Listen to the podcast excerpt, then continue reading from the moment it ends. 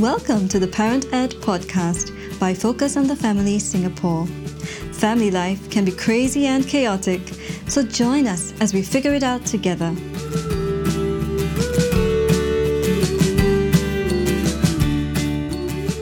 Hello and welcome to the Parent Ed podcast. My name is Natalie and I'm your host for this episode. In each episode of the Parent Ed podcast, we will be tackling questions that parents are asking about family life, parenting, marriage, work life, and more. We will be speaking with everyday parents and practitioners as they share with us their experience and practical ideas. We hope that you will keep tuning in to learn with us and to grow personally in your journey as parents. Many parents wonder if they need to or should hire a helper at some point of their parenting journey. With young ones at home, having more hands around to help out can indeed be a sanity saver. But what other factors should we consider before jumping in to hire external help? And how can we also promote our children's independence while we're at it?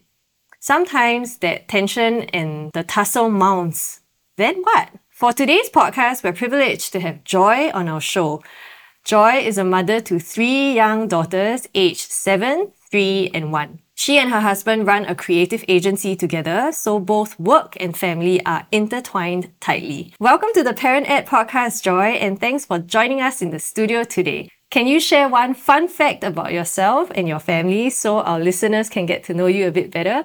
Thanks for having me today. I'm a mom of three girls. The fun fact that I wanted to share is that they're all born in July. I actually have one more fun fact, which is maybe more interesting and perhaps more controversial, is that I live in a four room flat with all three girls and my husband, but I have two helpers. So that's pretty rare, I think, in Singapore.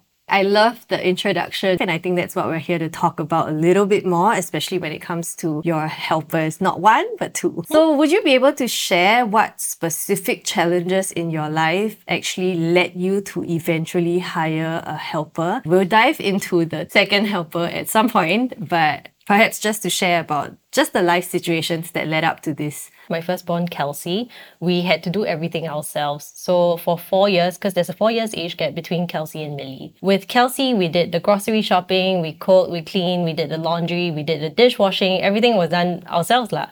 But then when we got pregnant with Millie, we knew that in order for us to have time and energy to be present for both girls, we will need to outsource the heavy lifting of household chores to somebody else. So in the evenings, instead of spending 30 minutes on washing and folding laundry, for example, we can spend that time reading and connecting with Kelsey and Millie instead. And that also means that, you know, Dan and I can have dates with Kelsey without compromising on the safety and the comfort of Millie because of the age difference. One would be four and the other is just an infant. You know, that was the main reason why we considered having a helper join our family. Because after four years of having Kelsey alone, we just needed the extra bandwidth to take on like having Millie as well. Yeah, which is so true for many parents, I think, listening in, whereby perhaps with one, they felt like they could manage on their own, but actually with another or several others, uh, yeah. help really is needed. So I wanted to jump in here and, and ask at this point, were there actually any initial concerns you had prior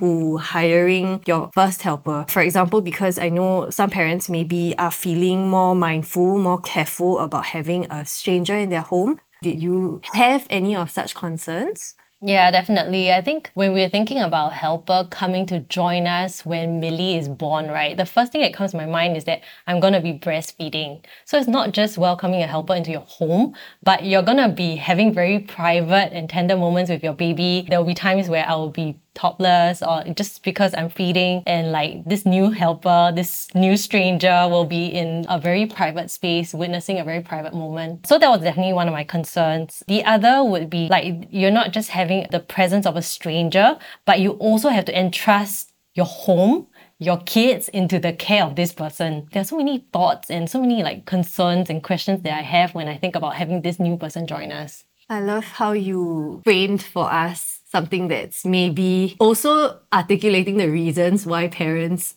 are thinking or hesitating hiring a helper because the home is a private space and you're letting somebody else step into this space and they're maybe not even sure whether that's something that their family would be able to get used to. But now that you've kind of crossed that, you've already welcomed a helper and two actually into yeah. your home, How did you actually integrate your helpers into your living space in your daily routine. Given these concerns, what did you do that perhaps was helpful in helping them to adapt, but yet at the same time also your family to adapt to them? That's a huge question.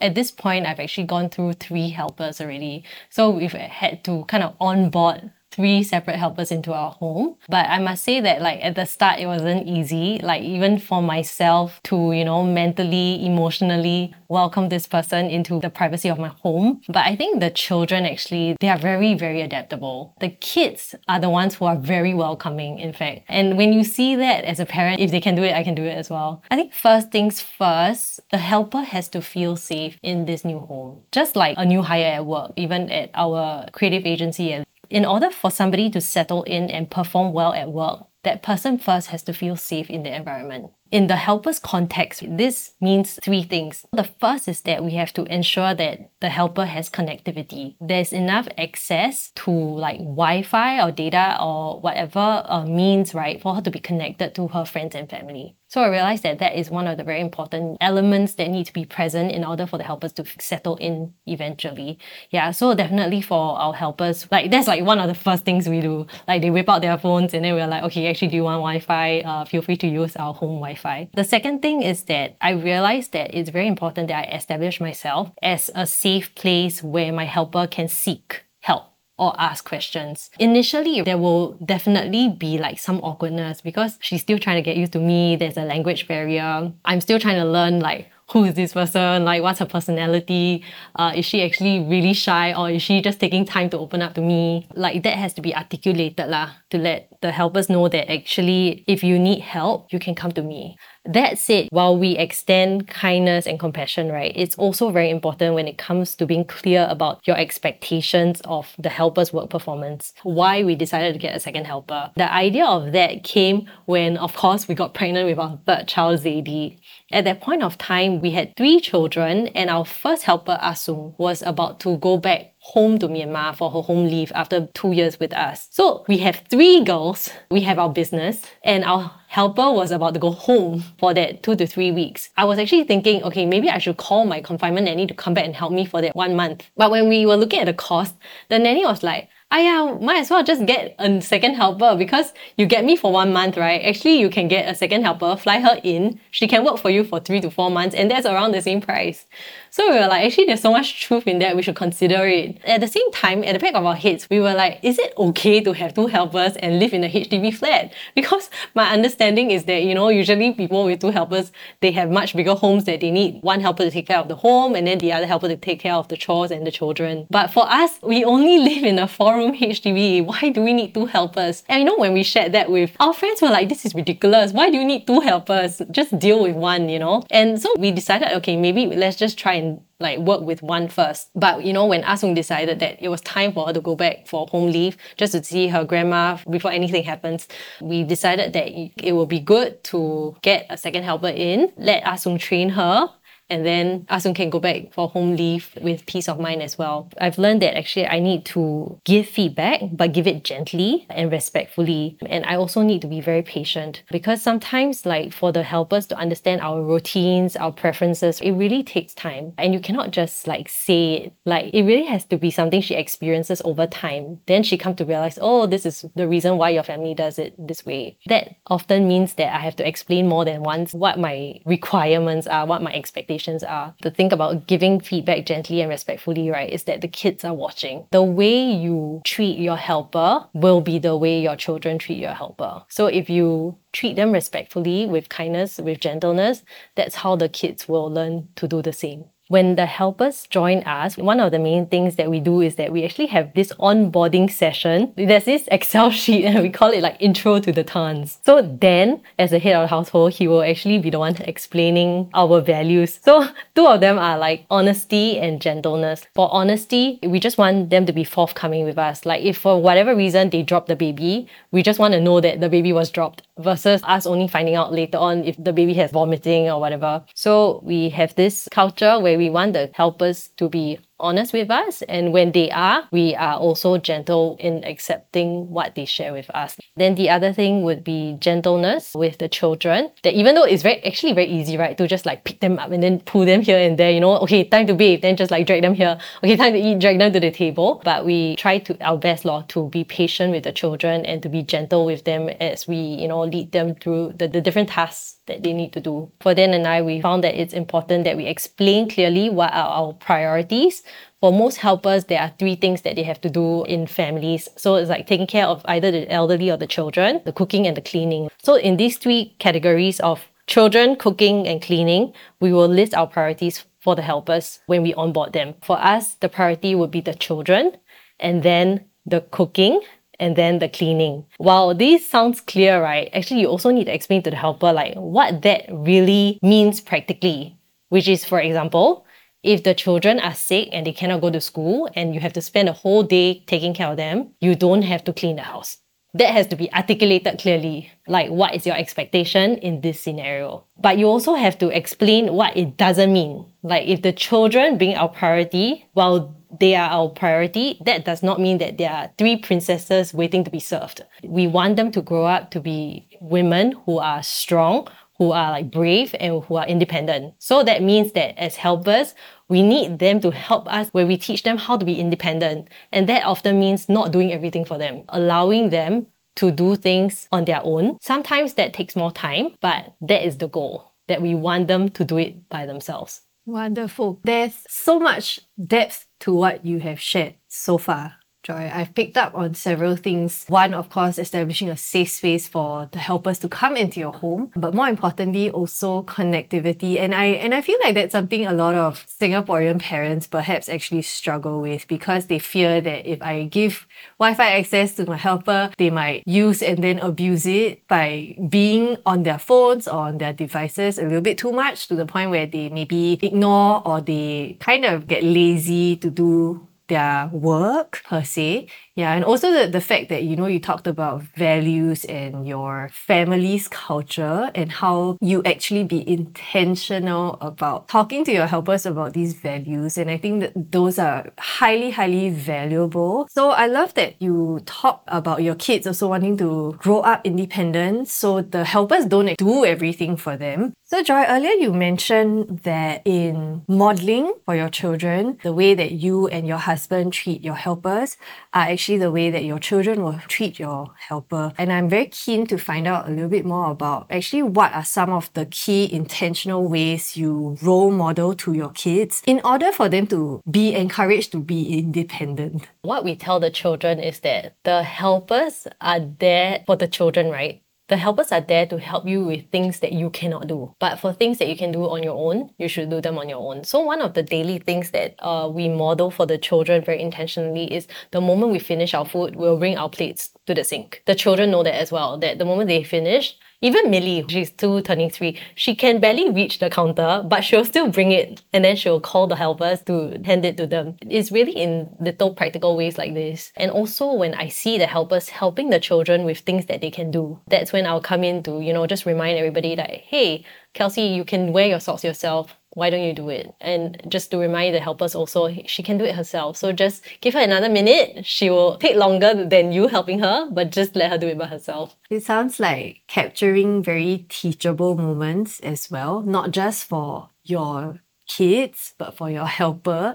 And sometimes also for ourselves, right? As we parent, maybe a lot of the times we think that, oh, we know all of these things, but yet at the same time, these small teachable moments and role modeling always add up to how the family culture and the family life, even with helpers, can be. Yeah, and I think that's a very holistic and a more encouraging picture that we can all have, even with helpers in the picture. So I think the last thing that I'm really keen to hear is how do you also help your helpers to feel fulfilled as individuals or perhaps to learn new skills for themselves. And I think this question is coming from the place of realizing that you also want your helpers to grow as individuals, not just as someone here to do their job and then to kind of just get by with that. But how do you help your helpers to feel fulfilled? I think this comes a little bit also from my HR background. Like my first job was in HR and then eventually I moved into HR consulting. And then right now at Layers, I still have a big portion of work that's related to people and their development. So to me, growth is very, very important. Like whoever you are, wherever you're at, how do you ensure that you continue to learn and grow at every stage of your life. At Layers, we are very big on growth, and that kind of trickles down to how we manage the helpers at home. That it's very important that they don't just do what they know how to do or cook the same but that they are always welcome to, you know, experiment with new ingredients, try new recipes, when our second helper, San San, joined us, that allowed us to be able to invest more time into developing and grooming ah Asung holistically. When ah Asung first joined us, she told us that she is somebody who is very active. She loves to run. So one of the first things we did for her was that we purchased a pair of running shoes for her. And then subsequently, she mentioned that she actually really wants to learn how to sew. So we got a sewing machine for her. And actually now some of my clothes, she's the one who tailors them for me. Initially when she first joined us, it didn't seem like she was that interested in cooking. But more and more we see her interest. She started experimenting with new ingredients, new dishes, new recipes that she watched on YouTube. Then we realized that she had an interest and she probably has a natural gifting for cooking. So we started sending her for cooking classes in the evenings. When we think about our helpers, they are in their early 20s. And what I like to tell my helpers is that, you know, you help me take care of my children and I help your mother take care of you. And one of the ways that we take care of our helpers is not just seeing them as our helpers, but understanding who they are, what their strengths and weaknesses are, what are their dreams and ambitions, what do they want to do beyond this period of life when they are our helpers. I've come to realize also in the past two and a half years working with ah Asung that actually she also has dreams and ambitions of one day working in Japan. So beyond, you know, learning her English and Chinese in Singapore, she's actually also going to be signing up for Japanese classes next year. Yeah, and because we have that relationship, right, she can be very open with me about what she wants to learn. And I can also be very open with her about my challenges. So, for example, she'll say, Hey, is it okay for me to have classes in the evenings at around 9. And I'll tell her that during this period, I've observed that the kids sleep around 10. So at 9 p.m., right, it's actually the peak hour of our evenings. And unfortunately, for this period of our lives, I cannot release you to take lessons at 9 p.m. But if we extrapolate this a bit further, when you know Kelsey goes to primary one, she's gonna have to sleep a lot earlier. I can potentially see the whole family going to bed at around nine, and that frees you up to go for your online classes to pick up new languages, etc. So we can have this very open conversation about what she desires to learn, and for me, I can be very open with her and transparent about like the practicality of that. What I'm hearing is that in order for us as employers to help our helpers feel fulfilled, it actually does require open conversations, open communication, open understanding of expectations. And it does take, in that sense, a much bigger and wider perspective. And I love that about what you're sharing. And of course, right now, I'm incredibly thankful for what we've gotten to hear as part of your family life. But I think one final thing that I have picked out from everything that you've shared so far is just a human approach you've taken with your helpers, just in recognizing that they too are humans and growth is and should be a big part of any helper's journey. And I believe that our listeners are also gleaning from the experiences that you have. And so as we wrap up today's episode, would you have any just last words of encouragement or perhaps even a practical tip that you would like to leave for our listeners? I want to say that if you are parents of a single child, try to do it yourself. That's actually really good practice. It will expand your bandwidth. It will teach you how to multitask. It will deepen your bond with your child. So if you only have one child, try your best not to get a helper so early on unless you absolutely have to. If you have more than one child and you don't have the family support that's required, then I would say that having a helper often empowers you to be a better parent, to be a better spouse, uh, to be a better, you know, colleague, just simply because you are rested, you have time to take care of yourself so you can take care of others. That's Very wise advice. And for those tuning in, we hope that you have benefited from joy sharing in this podcast. For more parenting resources, do visit our website at family.org.sg or share this podcast with a friend or parent who may benefit from today's episode. Do keep tuning in to the Parent Ed podcast to learn and grow in your parenting journey. Until next time, have a great week with your family.